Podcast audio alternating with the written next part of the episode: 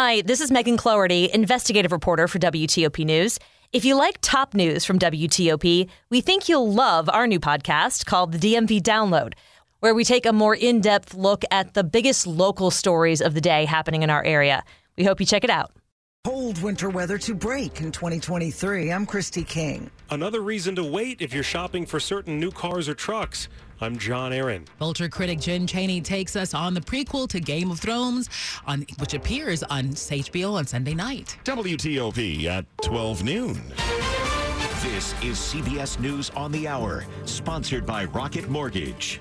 I'm Steve Kathan. It's a tense scene near Europe's largest nuclear plant. It's in Ukraine, and it's now a focal point of the war with Russia, as we hear from CBS's Charlie D'Agata. Ukrainian officials say Russia plans to stage a false flag incident and blame Ukraine, just hours after Russia accused Ukraine of trying to stage an accident there. The threats are timed to coincide with a visit to the country by UN Chief Antonio Guterres. Any potential damage to Zaporizhia is suicide. President Zelensky demanding an immediate and unconditional withdrawal. Russia must stop all provocations and certainly all shelling, he said. We cannot allow Russia to deliberately put us all on the edge of a radiation catastrophe. Well, here at home, a judge in Michigan has just blocked prosecutors from enforcing a 1931 state ban on abortion, saying they can't charge providers with felonies. Police believe they've cracked the case of seemingly random shootings along Interstate 85 in Alabama and Georgia after making an arrest. We were able to identify a suspect, Jarrell Raphael Brown, a 39-year-old male from Montgomery, Alabama, as the suspect in all three shootings. Auburn, Alabama Assistant Police Chief Michael Harris says one person suffered a serious head wound in those shootings.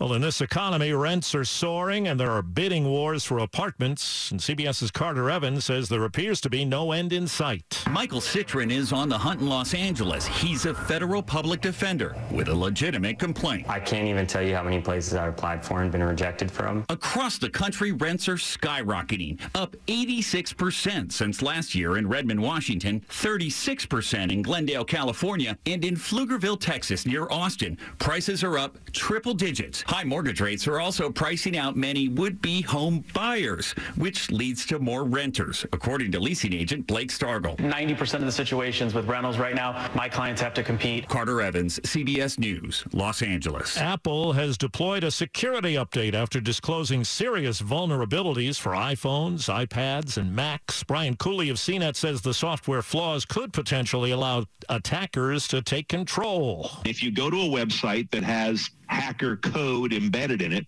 it can be downloaded and run a program that can do uh, nefarious things to your device, accessing it and operating it in ways that you might not otherwise authorize. The CDC has now confirmed a child did die from a rare infection caused by a brain-eating amoeba in Nebraska over the weekend. Wall Street right now, the Dow is down 290 points. This is CBS News. This hour's newscast is presented by Rocket Mortgage. Need to know what it takes for a home loan to fit your budget and your family? Rocket can. It's 1203, Friday, August 19th, 2022. More clouds today, increasing humidity, high near 90.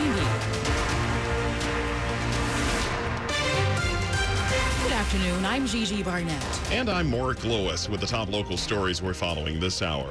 Once again, the Board of Election teams at the Board of Election are at work in Montgomery County. They're conducting a recount in the Democratic primary for county executive. This time, the counting's taking place at the Germantown Recreation Center, where 50 tables have been set up to perform the manual recount of all voted paper ballots in the contest between incumbent county executive Mark Elrich and challenger David Blair. Observers are allowed, and County Board of Elections attorney Kevin Karpinski laid out the rules. If you have a challenge as an observer, the canvas teams, the recount teams, immediately stop their work. Elrich led by 35 votes when the results were certified by the State Board of Elections.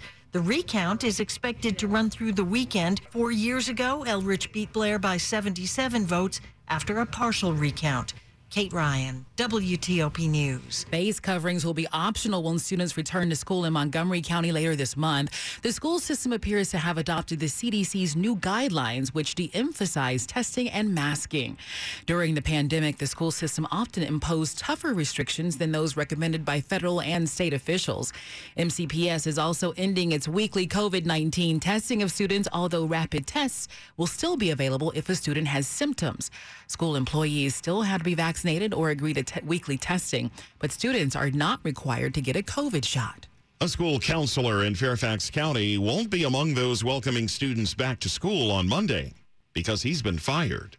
I look forward to working with you this year, and we look forward to having a great year at Glasgow. That's Darren Thornton, but the counselor at Glasgow Middle School heard speaking there two years ago is out of a job. He was employed there despite a conviction of soliciting prostitution from a minor outside of Fairfax County. A school spokesperson says an independent investigation is underway. School Superintendent Michelle Reid calls the situation serious. Matt Small, WTOP News. Parents or students who have concerns or have more information should contact the Fairfax County School System's Office of Safety and Security or contact Fairfax County Police. We're learning more about shots being fired near the National Mall overnight. WTOP National Security Correspondent JJ Green says the shootings happened near the White House. It happened about 1:15 this morning. U.S. Park Police received reports of gunshots in the 1600 Constitution Avenue area. Officers discovered once they arrived on the scene three unoccupied vehicles that had been hit by gunfire. No one was injured as a result of the event. Officers removed a firearm from that area. A juvenile and two adults were taken into custody for a brief time. We know that the ellipse area around the White House was closed because it was just that close. Police say there are, is no ongoing threat to the public, and so far, they there have been no charges. The Farmer's Almanac is out with its winter weather predictions. You better get ready to shake, shiver, and shovel. Sandi Duncan with the Farmer's Almanac says a prediction formula in use since 1818 calls for a stormy winter on the East Coast, including here. You guys are on the cusp. That shoveling, maybe a little bit more of uh, sweeping the um, ice off or uh, being careful of not slipping on any black ice. With predictions for winter cold to begin early in December and bitter single digits the third week in January. Looks like it might end a little bit early with some unseasonably warm conditions at the end of February. Christy King, WTOP News. Well, how accurate is all of this? The Farmer's Almanac has historically claimed its forecasts are about 80% accurate. But some independent evaluations put it closer to 50%. Coming up after traffic and weather, Vulture critic Jen Chaney gives us her take on House of the Dragon series premiering this weekend on HBO. It's 1207. Hi, Melanie Funkhauser here, president of Fair Oaks Chrysler Jeep Dodge and Ram.